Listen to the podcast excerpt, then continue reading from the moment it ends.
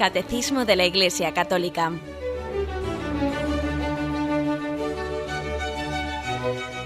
Un programa dirigido por Monseñor José Ignacio Munilla, Obispo de San Sebastián.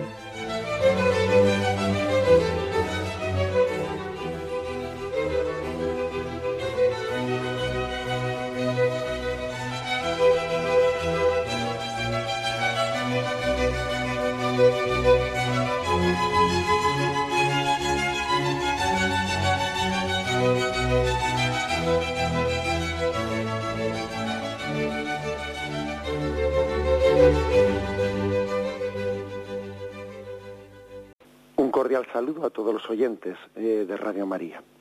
Un día más, con la gracia del Señor, proseguimos el comentario del Catecismo de nuestra Madre la Iglesia. Lo hacemos en los últimos tres puntos de la explicación del sacramento de la confirmación. Son los puntos 1312 al 1314, que tienen como título el ministro de la confirmación, es decir, quién celebra la confirmación. Dice así en el primer punto, el ministro originario de la confirmación es el obispo. En Oriente es ordinariamente el presbítero que bautiza el que da también inmediatamente la confirmación en una sola celebración. Sin embargo, lo hace con el santo crisma consagrado por el patriarca o el obispo, lo cual expresa la unidad apostólica de la Iglesia cuyos vínculos son reforzados por el sacramento de la confirmación. En la Iglesia latina se aplica la misma doctrina en los bautismos de adultos y cuando es admitido la plena comunión con la Iglesia un bautizado de otra comunidad cristiana que no ha recibido válidamente el sacramento de la confirmación. Bien, hasta ahí es el punto. Eh, afirmaciones básicas de este punto. Primero, eh, el hecho de que el ministro originario de la confirmación es el obispo. ¿Qué quiere decir originario? Que al principio, en la primitiva comunidad cristiana, tanto en Oriente como en Occidente, es decir, en los primeros años, en el primer siglo, pues del, del cristianismo, siempre era el obispo el que confirmaba, tanto en Oriente como en Occidente, siempre era el obispo. Hubo una razón histórica ¿eh? en la que se hizo que se diesen prácticas distintas. La razón histórica es que cuando la iglesia era pequeña, el mismo obispo era el que bautizaba. El, obispo podía estar, él, digamos que no había imposibilidad física o material de que él estuviese presente eh, celebrando todos los bautismos. En el mismo bautismo, al finalizar el bautismo, que entonces era mayoritariamente pues, de personas adultas, porque lógicamente todavía el, el imperio romano no era cristiano, y aunque se bautizasen los hijos de los que habían sido bautizados, mayoritariamente se trataba de bautismo de, de adultos, ¿no? Entonces, en, el mismo obispo que era el que bautizaba, él mismo al finalizar la ceremonia, no al finalizar, sino en la segunda parte de la ceremonia, confirmaba. Cuando el bautizado salía de la piscina bautismal, el obispo le imponía las manos y le ungía con el crisma. O sea, era como dos sacramentos en una sola celebración, en una sola liturgia. Bueno, entonces, ¿qué ocurrió? Pues que históricamente hay una razón, que es que el obispo no puede llegar, no puede estar materialmente presente en todos los bautizos, y entonces comienzan eh, a, bautizar los presbíteros. Claro, el presbítero, entonces, ¿qué pasa, no? Si el presbítero bautiza, ¿confirma o él también o no confirma? Y aquí está la doble, la doble praxis en la Iglesia. En, en, en el rito latino, esto se resolvió de forma que el presbítero sacerdote bautiza, pero dejaba pendiente la confirmación para cuando el obispo fuese por allí. Estoy seguro que muchos oyentes estarán acordándose de cómo eh, igual se bautizaron de pequeño, aprovechando pues eh, esa visita del obispo que, que llegaba una vez al pueblo y allí se bautizaban, pues bueno, todos los que estuviesen allí, algunos pequeñísimos y otros ya bastantes mayores, porque igual el obispo hacía bastantes años que no pasaba por el pueblo. Bueno, pues esa es la solución que se le dio en la iglesia latina a ese, eh, a ese problema. Mientras que las iglesias de Oriente, católicas, eh, pero orientales, que no son de rito latino, se les dio otra solución al asunto. Y la solución es que el presbítero, el sacerdote, él mismo bautizaba y él mismo también confirmaba, eh, pues al, al salir de, de, la piscina bautismal, él mismo ungía con el crisma y él mismo imponía las manos. Bueno, estas son las dos praxis, ¿no? La del rito latino y la otra. Aunque, como hemos explicado, originariamente en el primer siglo, ¿eh? pues todo el mundo siempre lo hacía el obispo. ¿Esto suponía algún problema? ¿eh? Me refiero a un problema de que el rito latino tiene una fe en el sacramento de la confirmación distinta del que tiene eh, lo, los ritos orientales. Eh, es que, ¿Qué pasa? Que es que estamos eh, divididos en la fe por el hecho de que tengamos praxis o ritos distintos. En absoluto. ¿Mm? Se puede tener praxis o formas distintas teniendo exactísimamente la misma fe. Porque las dos praxis las dos, han sido totalmente reconocidas y aprobadas por la Iglesia. En el rito latino, pues se subraya mmm, más que en, el, que, en las, eh, que en los ritos orientales, se subraya que el bautismo, perdón, que la confirmación es el sacramento de la plena eh, incorporación a la Iglesia, pues por el hecho de que es el bautismo, perdón, el, obispo el que lo celebra y entonces se subraya la plena comunión eclesial. ¿Mm? Pero esto, aunque sea de otra forma, también queda eh, salvado, ¿eh? podemos decir esa expresión, o expresado, ¿no? en los ritos orientales. Queda, queda salvado, expresado, porque aunque sea el, sea el sacerdote el que allí celebra la confirmación, lo hace con el crisma que ha sido consagrado por el obispo. Luego ese crisma, que ese crisma no puede consagrar los sacerdotes, sino solamente el obispo, pues entonces ya de alguna manera hace presente al obispo allí. Ese crisma, eh, aunque sea ungido por el, por el sacerdote, ese crisma consagrado por el obispo trae al sacramento de la confirmación, le trae presente al obispo. Y con ello, aunque sea de esta forma, se subraya ¿no? pues esa, ese vínculo, eh, vínculo con la tradición apostólica. ¿eh? Aquí hay una, una, afirmación al final de este punto que igual eh, a los oyentes les ha podido causar, si se han fijado en ello, alguna duda. Me refiero que dice, en la Iglesia Latina se aplica la misma disciplina en los bautismos de adultos y cuando es admitido a la plena comunión con la Iglesia, un bautizado de otra comunidad cristiana que no ha recibido válidamente el sacramento de la confirmación. A ver que intentamos explicar esto. Eh, imaginaros un, pues una persona protestante, vamos, una, un protestante ¿eh? de una comunidad eh, más o menos fundada por Lutero o que es descendiente de algunas de, de la reforma luterana, que se hace católico. Se hace católico y entonces eh, la pregunta es, bueno, para hacerse católico tiene que volver a bautizarse. La respuesta ya la hemos dado aquí. Cuando hablamos del sacramento del bautismo, la respuesta es no. No tiene que volver a bautizarse, pues porque la Iglesia Católica reconoce la validez del sacramento del bautismo de una iglesia protestante. Lo reconoce porque es que porque incluso nosotros le damos validez al bautismo que ha sido celebrado pues incluso por un por un seglar, por un laico, ¿eh? un laico, o sea, si hay un caso de necesidad en el que no hay un sacerdote a mano, seglar un laico bautizado puede bautizar. Más todavía, si fuese necesario, y no hay otra posibilidad de que sea un cristiano, un bautizado, puede también bautizar, puede ser ministro del bautismo, una persona no bautizada y puede bautizar a otra. Imaginaros un caso, un caso extremo en el que una madre no está bautizada, ¿no? pero ella tenía deseo de que su, su niño que iba a nacer, pues fuese bautizado y ella, bueno, pues llega el momento, hay un, hay un peligro de muerte, su hijo está sin bautizar y ella, ella celebra el sacramento del bautismo aunque ella no esté bautizada y bautiza a su hijo en el nombre del Padre, del Hijo y del Espíritu Santo. ¿Eso puede ser? Sí, eso puede ser. Porque la Iglesia da el máximo de, facilidad, ¿no? De poder administrar el sacramento del bautismo, puesto que es el sacramento eh, básico, ¿no? Y, y, Dios es misericordioso y, y, pone el máximo de facilidades, ¿no?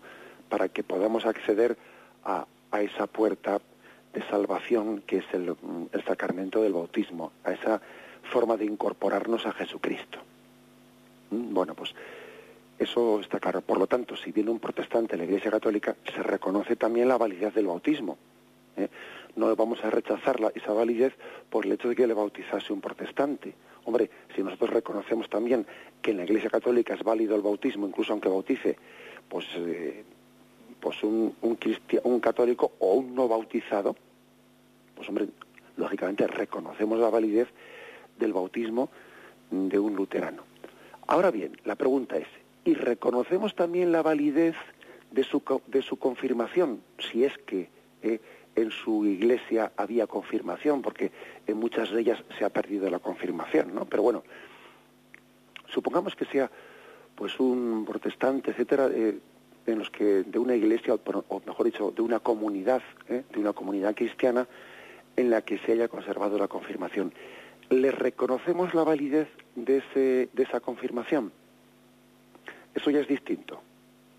Em, ¿Por qué es distinto? Porque es que la confirmación, sea de una forma o de otra, supone, supone haber tenido una presencia allí de un obispo, sea directamente o sea a través del crisma, que supone una sucesión apostólica válida con los... Eh, pues, pues claro, y eso ya es distinto. Por eso nosotros reconocemos la validez de un bautismo de un protestante, pero no reconocemos la validez de su Eucaristía, porque para que su Eucaristía sea válida, hace falta que el sacerdote que la celebra haya sido válidamente ordenado por un obispo, el cual obispo haya sido ordenado por otros obispos, estos obispos por otros, y en esa cadena de sucesión apostólica se llegue hasta los apóstoles. ¿Mm? eso ya es distinto ahí no podemos reconocer la validez de esa Eucaristía y tampoco podemos reconocer la validez de ese sacramento de la confirmación, porque claro, no ha habido un obispo o no ha habido un crisma, un crisma que haya sido consagrado por un obispo con el que se haya impartido el sacramento de la confirmación, porque es que este es un sacramento, el de la confirmación, que al igual que de la Eucaristía, que al igual, bueno, mm, requiere de la sucesión apostólica cosa que en el bautismo no ocurre eso. Bien, pues por eso dice, hace esta matización aquí, ¿eh? esta matización, el, catecismo cuando dice que, que se hace en la iglesia latina, se aplica la misma disciplina el bautismo de los adultos y cuando es admitido a la plena comunión con la iglesia un bautizado ¿eh? en otra comunidad cristiana se le aplica la misma disciplina que quiere decir que se le bautiza y acto seguido se le confirma en caso de que sea un, un adulto. Bien, pues esta es un poco la explicación del primer punto. Vamos a tener un momento de reflexión y seguimos enseguida.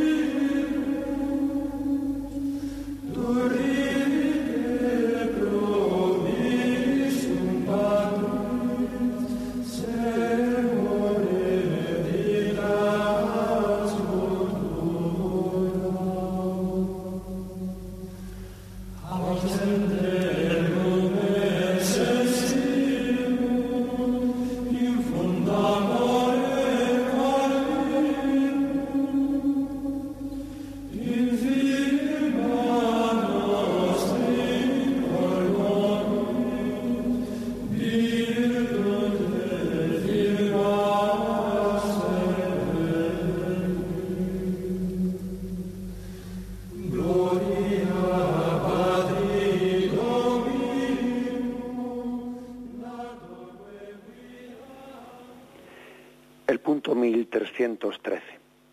Dice así. En el rito latino, o sea, en el nuestro, el ministro ordinario de la confirmación es el obispo. Aunque el obispo puede, por razones graves, conceder a presbíteros la facultad de administrar el sacramento de la confirmación. Es conveniente, por el sentido mismo del sacramento, que lo confiera él mismo, sin olvidar que por esta razón la celebración de la confirmación fue temporalmente separada del bautismo. Los obispos son los sucesores de los apóstoles y han recibido la plenitud del sacramento del orden.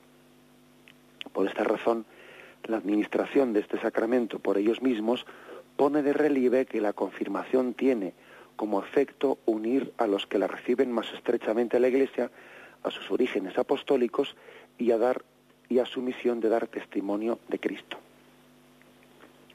Bueno, aquí dice una cosa que, que la verdad es que a los obispos nos pone un poquito el, dedo la llaga. ¿eh? Nos dice, bueno, que el ministro ordinario de la confirmación en nuestro rito latino es el obispo y que el obispo, bien, es verdad que puede delegar en un sacerdote, puede delegar el que, pues un, un vicario un arcipreste, incluso un párroco, sea él el que administre el sacramento de la confirmación, ¿no? Lo puede delegar. Pero sin embargo, fijaros que digo que pone el dedo en la llaga porque dice que no hay que abusar de ello, que, que no hay que hacerlo sino por razones graves. Por razones graves. ¿Por qué dice que no hay que abusar de ello? Dice, hombre, si, si históricamente el bautismo y la confirmación se separaron eh, por esperar a que llegase el obispo para celebrar la confirmación, pues ahora sería un poco un abuso que, que le diésemos ninguna importancia, que sea el obispo el que celebre la confirmación y entonces pues se delegue siempre por cualquier motivo, sin una causa grave, en un presbítero. Porque entonces, hombre, pues si eso es así, pues para eso podríamos haber hecho pues lo que han hecho los en la Iglesia Oriental, que es que el bautismo y la confirmación se celebran los dos juntos. Para eso, ¿eh? claro, ese es un poco lo que el, motivo de que dice, ojo, que sea por un motivo grave, o sea, que sea por un motivo grave cuando el obispo delega en un, pues en un sacerdote, ¿no? Claro, la pregunta seguro estarán pensando los oyentes, ¿y cuál es eh, ese motivo grave, pues hombre, eso no lo especifica, ¿no? El catecismo no, está especificado. Pero bueno, fijaros que, le, que uno de los motivos por los que en las diócesis grandes se nombran obispos auxiliares es cuando son em, diócesis tan grandes que ya previsiblemente es imposible, pues que el obispo pueda él hacerse presente para atender a todos los fieles en situaciones como la del sacramento de la confirmación entonces se nombran obispos auxiliares. Es más, incluso muchas diócesis son, son un poco partidas, o sea, son fraccionadas en diócesis más pequeñas, pues por esto mismo. ¿eh? Fijaros cómo sea eh, la misma diócesis de Madrid, pues que antes era una diócesis única, se partió en tres diócesis, pues para que así sea más fácil que sean los obispos los que tengan un trato directo con los con sus fieles a todos los niveles, ¿no? Pero también en este nivel, ¿no? Pues del sacramento de la, de la confirmación. O sea que si resulta que la Iglesia nombra obispos auxiliares y etcétera, etcétera, pues aquí se dice, hombre, que sea un motivo grave el que el que justifique que no sea el obispo eh, el pues el ministro de la celebración, sino que se delegue en un sacerdote. Ahora bien, esto no quiere decir eh, pues que si se ha delegado en un sacerdote, pues mm, esa confirmación valga menos, ¿eh? No quiere decir eso, porque él ha recibido la delegación del sacramento del obispo y como ha recibido la delegación del obispo es plenamente válido. Es plenamente válido, puesto que esa delegación pues, ha sido recibida con todos los eh, con todas las bendiciones, eh, incluso aunque se haya abusado, aunque ese obispo haya abusado de que podía haberlo hecho él, pero se lo ha delegado un sacerdote, bueno, bien, eso es un problema de conciencia del, del, obispo, pero el fiel que recibe la confirmación lo ha recibido plenamente, con, plena validez. ¿eh? Digo esto para que tampoco nos armemos más líos de los debidos en nuestra, en nuestra cabecita. Bueno, y una vez más mm, remarca el porqué de esto, ¿eh? el porqué de esto en este punto 1313. El porqué es porque los obispos son los sucesores de los apóstoles, han recibido la plenitud del sacramento del orden y fijaros que eh, los sacerdotes, sabéis que el sacramento del orden, esto lo explicaremos mucho más despacio cuando lleguemos allí, ¿no? que ya no falta mucho para dentro de los sacramentos hablo del sacramento del orden. Pero es que el sacramento del orden tiene tres niveles. El primer nivel es el del obispo, el segundo el del presbítero y el tercero el del diácono. Es un sacramento en tres niveles. En orden episcopal, el presbiteral y el de los diáconos. Tres órdenes, ¿no? Bien, pues el primer orden, que es el del obispo, es la plenitud del sacerdocio. Y el sacerdote, el presbítero, es colaborador del obispo, colaborador de él. Bien, por eso, si, si el obispo, por lo que sea, ¿no? ha delegado la celebración del sacramento de la confirmación en un sacerdote, bueno, pues la cosa está clarísima, porque el sacerdote tiene como su razón de ser el presbítero ser colaborador del orden episcopal. Pero es verdad, eh, es verdad que el sacramento de la confirmación, como ya lo hemos explicado en días anteriores, subraya en gran parte, no subraya nuestra plena incorporación a la Iglesia. La Iglesia nos cobija, incluso en esa imposición de las manos, ¿no? La Iglesia nos cobija, la Iglesia nos protege, la Iglesia nos tutela. Mm. Estamos, eh, el obispo es un vínculo de unión de nuestra eclesialidad. Somos Iglesia somos iglesia. Tan iglesia somos nosotros como, pues como es el obispo y como es el papa, aunque tengamos funciones distintas dentro de la iglesia. Somos iglesia. Y se nos recuerda nuestros orígenes apostólicos.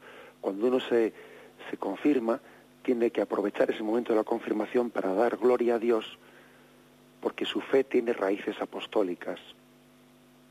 Gloria a Dios por las raíces apostólicas de nuestra fe. Gloria a Dios porque, porque no nos ha dejado huérfanos, sino que durante dos mil años ha ido protegiendo a su iglesia y ha ido haciendo verdadera aquella promesa de que yo estaré con vosotros todos los días del mundo y tú eres Pedro, sobre esta piedra edificaré mi iglesia y el poder del infierno no la derrotará. ¿Mm? Gloria a Dios porque aquella promesa se ha hecho verdad, ¿no? Y el sacramento de la confirmación es un momento para disfrutarlo, para caer en cuenta de que, de que mi fe es apostólica, viene de los apóstoles, ¿eh? y esto, esto es muy importante, pero muy importante. Yo, fijaros, cuando algunas veces ha venido algún testigo de Jehová o, no sé, alguna persona de, eh, pues de alguna otra secta o, o grupo, ¿no? Y y entonces, bueno, pues igual se ha puesto un poco a discutir, ¿no? Y que si la verdadera iglesia, la falsa iglesia. Yo, yo una, uno de los argumentos que más he utilizado, ¿no? Para rebatir y ¿eh? para decir, bueno, vamos a ver, es decirles, vamos a ver, señores, ¿ustedes dónde estaban en el siglo pasado? Si resulta que ustedes son los verdaderos seguidores de Jesucristo, y han nacido allá por el año 1906 o 9, o, o sea, pues en este caso concreto que he puesto, he puesto pero no quiero hablar de, eh, de los testigos de Jehová, no, es esa mi intención en absoluto, sino este ejemplo que he puesto podría decirlo de, otro montón de, ¿eh? de grupos. Bueno, ustedes, mm, ¿dónde estaban en el siglo XIX? ¿Y en el XVIII? ¿Y en el XV? ¿Y en el décimo? ¿O en el octavo? ¿O en el sexto? ¿O en el, el cuarto? O sea, es decir, ¿cómo, ¿cómo se puede suponer que alguien que pretende ser la verdadera iglesia, seguidora de Jesucristo, haya nacido como quien dice antes de ayer? Hombre, Jesucristo vino aquí hace dos mil años, ¿no? ¿No es un poco pretencioso creerse que, que de repente aquí la iglesia verdadera seguidora de Jesucristo comienza antes de ayer? Y hasta que saliste tú que no, o sea, tú has sido aquí el, el, iluminado, ¿no? Tú has sido el, espabilado y todos los anteriores eran tontos, o, cómo es eso. creo que un gran argumento, un gran argumento es para, para entender lo que es nuestra fe, es la apostolicidad, el sentido, o sea, el sentido que nuestra fe es apostólica, que viene de Jesucristo, que ha sido transmitida desde entonces. ¿eh? Y el sacramento de la confirmación es un buen momento para caer en cuenta de esto. Para caer en cuenta de que la fe, de que el creyente no se inventa a sí mismo. El creyente no se inventa a sí mismo, sino que la fe se recibe por transmisión. Hoy en día tenemos una tendencia grande, ¿no? Subjetivista en la que todo lo hacemos conforme y a medida propia. Vamos como el traje. ¿Eh? Uno va allí y, todo lo encarga a medida. Bueno, pues eh, eso para la fe no vale. Una fe hecha a medida es como una expresión de tu, ¿eh? de tu propio pecado, vamos, o de tu propia subjetividad, ¿no? Es buscarte a ti mismo, es buscarte a ti mismo, no le demos más vueltas. Cuando decimos eso de que yo creo en Dios a mi manera, te estás buscando a ti mismo. No le llames Dios a lo que es tu, tu imagen en un espejo, que eres tú ese. Eres tú. ¿eh? Cuando dices que creo en Dios a mi manera, eres tú, aunque no te des cuenta. Porque tú te lo comes, tú te lo guisas, y, es así. ¿eh? Yo, cuando me encuentro con alguien que me dice eso de que yo creo en Dios a mi manera, pues a veces le he dicho, sí, me imagino que ese Dios en el que tú crees a tu manera suele estar casi siempre de acuerdo contigo mismo, a que sí. A que no discutes nunca, a que no te sientes nunca reprendido, reprendido o corregido por ese Dios. ¿Cómo te vas a sentir corregido? Si lo has hecho a tu medida, estará siempre de acuerdo contigo. Claro, es que te lo has fabricado tú. O sea, eh, tengamos pues cuidado de, esta religiosidad hecha a medida. El sacramento de la confirmación debe de ser utilizado para, eh, para subrayar el sentido de la apostolicidad de nuestra fe. La fe no nos la inventamos, no es una autoinvención, ¿eh? sino que es una recepción, se recibe lo que ha sido transmitido desde Jesucristo, no se autoinventa. Bien, hacemos un momento de reflexión y continuamos enseguida.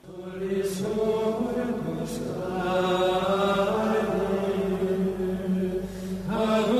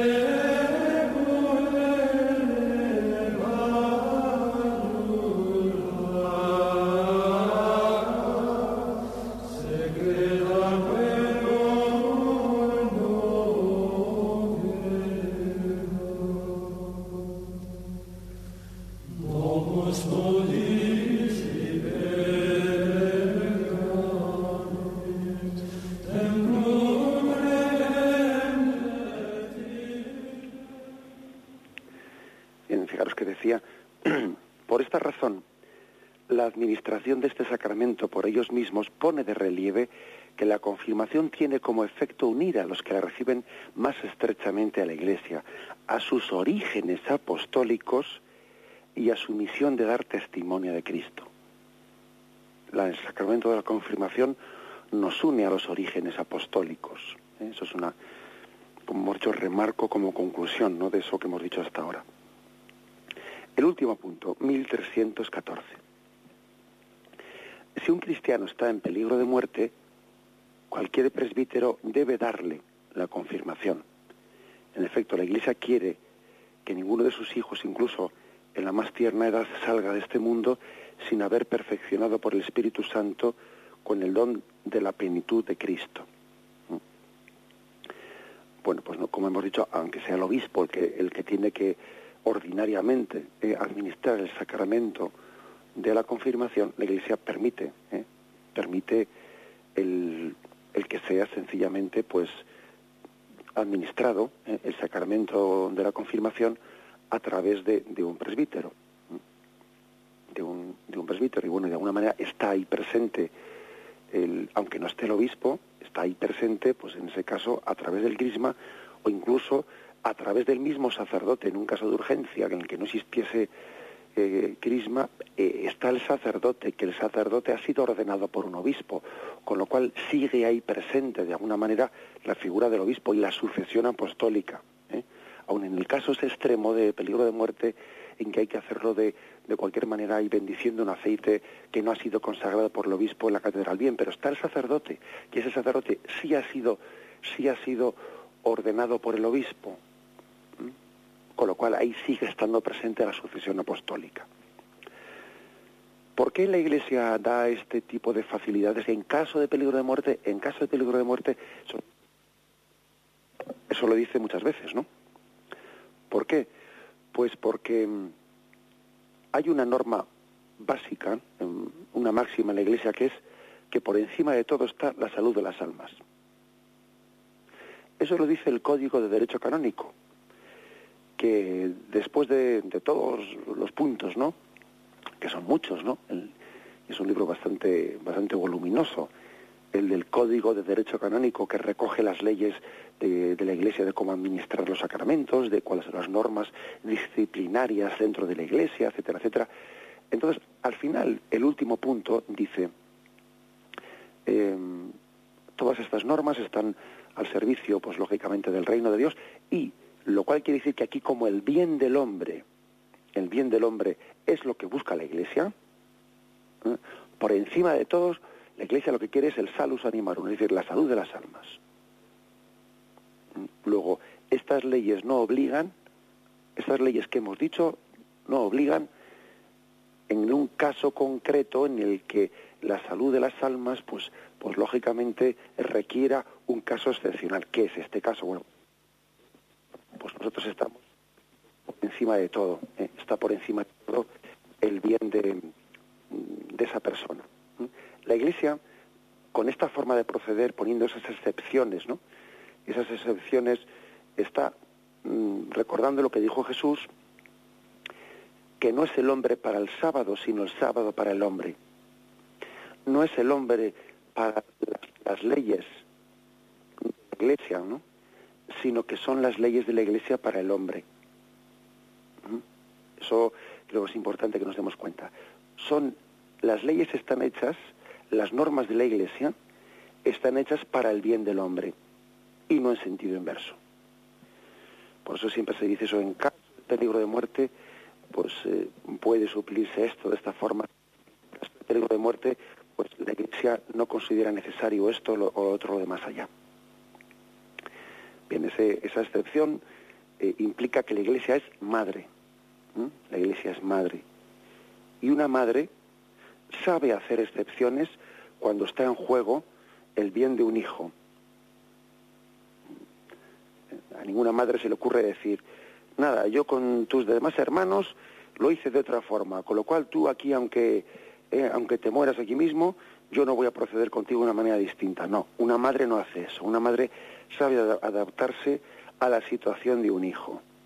¿eh? Por eso la Iglesia sabe adaptarse en caso de, ¿eh? de, de, extrema necesidad, salva el mínimo, porque ahora lógicamente el mínimo tienes que salvarlo si no estás falseando la fe. ¿eh? Pero fijaros como que siempre está buscando, al igual que la misericordia de Dios que busca la, la oveja perdida, ¿no? y no para hasta encontrarla, etcétera, la Iglesia busca siempre el último resquicio para facilitar la salvación. ¿Mm?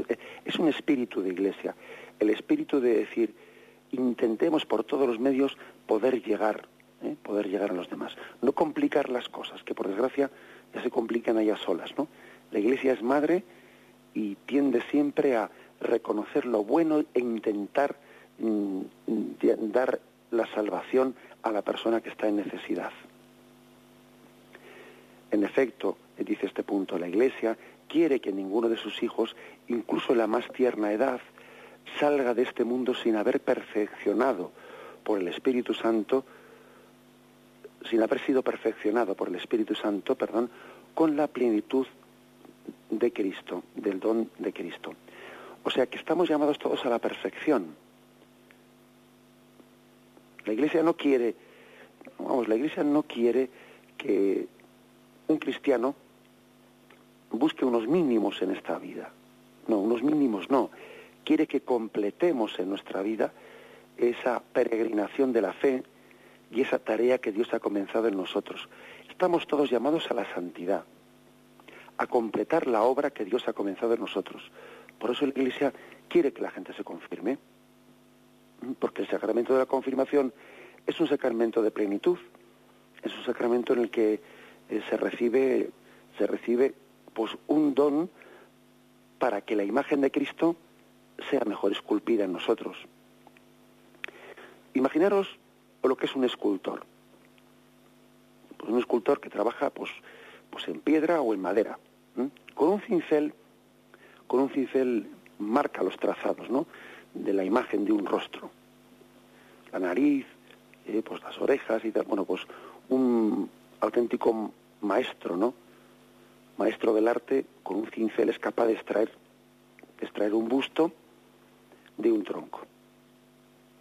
Bien, pero después, después de que ya ha terminado el trabajo del cincel, ahora viene el trabajo de la lija, de la lija de madera con la que va puliendo y pues imaginaros en la nariz que la ha sacado con el cincel, lógicamente hayan tenido que quedar, eh, pues hombre, un cincel no es capaz de dejarlo pulido. Y luego viene una, segunda labor en la que se pule lo que se ha hecho con el cincel. Bueno, eso es la confirmación al bautismo. El bautismo es el cincel y la confirmación es como la lija que después está limando y está perfeccionando la imagen de Cristo en nosotros. La está perfeccionando. Los rasgos, los rasgos básicos, ¿no? De esa filiación divina los está potenciando, los está. Bueno, pues por eso la Iglesia quiere que sus hijos reciban la confirmación, aunque no sea un sacramento eh, que tenga el mismo grado de, de, necesidad que, el bautismo para la salvación o la, Eucaristía. Es verdad pero sin embargo la Iglesia quiere que en caso de muerte haya toda facilidad para, para recibir el sacramento de la confirmación, porque estamos llamados a crecer, estamos llamados a perfeccionarnos mm, en esta vida. ¿Quién sabe? No, sé si somos conscientes del grado de el grado de, de, perfección y de purificación interior, ¿no? Que una persona pues puede puede estar llegando a adquirir a través de un sacramento, ¿eh? como es el caso del sacramento de la confirmación. Por eso la Iglesia, la Iglesia quiere no ser únicamente pintor de brocha gorda, quiere ser también pintor de pincel, que se fije en pequeños detalles, ¿no? que, que sea capaz de llamar a sus hijos en las pequeñas cosas. El mismo Jesús que dijo, a quien desprecie mis preceptos más pequeños, ¿eh? pues él será el menor en el reino de los cielos, Ojo, que Jesús también habló ahí de la fidelidad a las pequeñas cosas. Bueno, pues por eso también la Iglesia quiere ser fiel a los sacramentos, no sé si sería correcto decir sacramentos menores, o sea que hay sacramentos, especialmente el del bautismo y de la Eucaristía y la penitencia, ¿no? que son sacramentos mayores, entre comillas, pues porque son los, eh, los que la Iglesia afirma claramente que son necesarios para la salvación y podríamos llamar sacramentos menores pues, pues a otros sacramentos, ¿eh? en concreto a este de la confirmación o al de la unción de enfermos, que tampoco es un sacramento pues que sea eh, válido, perdón, válido, necesario para, para esa salvación. Una persona puede morir eh, perfectamente en gracia de Dios y mm, bien preparada sin haber recibido el sacramento de la unción, porque no ha tenido ocasión. Pero sin embargo la Iglesia, siguiendo ese espíritu de Jesús de querer ser también, de llevar a la perfección las cosas, de no ser pintores de brocha gorda, ¿eh? sino también llegar a que la, la imagen de Cristo se perfeccione en nosotros, quiere también que esos sacramentos menores no sean vividos con plena intensidad. Bueno, esto de sacramentos mayores y menores eh, me lo acabo de inventar yo ahora mismo, ¿eh? con lo cual igual hay que tener un poquito de, prudencia en, utilizar esta expresión. Pero bueno, ya me entendéis, ¿eh? porque evidentemente pues no es lo mismo el grado de, necesidad que, que tenemos para la salvación, el bautismo, la Eucaristía y la confesión, pues que en la confirmación y la unción de enfermos no es lo mismo. Pero eso no quiere decir que esto, esto no tiene tanta importancia. No, eso ya es distinto. Decir sacramento menor no es quitarle importancia, que Jesús le dio también importancia a las cosas menores, porque él quería, ¿no? Quería que fuésemos santos como nuestro Padre Celestial es santo. Pues bien, eh, hemos concluido de esta forma con el punto 1314, pues todos estos puntos del sacramento de la, de la confirmación, que iban desde el 1285 al 1314. Ha sido pues unos puntos hermosos, ¿no? de explicación del sacramento de la confirmación. A partir del próximo día vamos a dar, perdona que tengo la un poquito gastada, a partir del próximo día vamos a dar inicio al sacramento de la Eucaristía, que tenemos aparte eh, en el punto 1322. Alabado sea Jesucristo.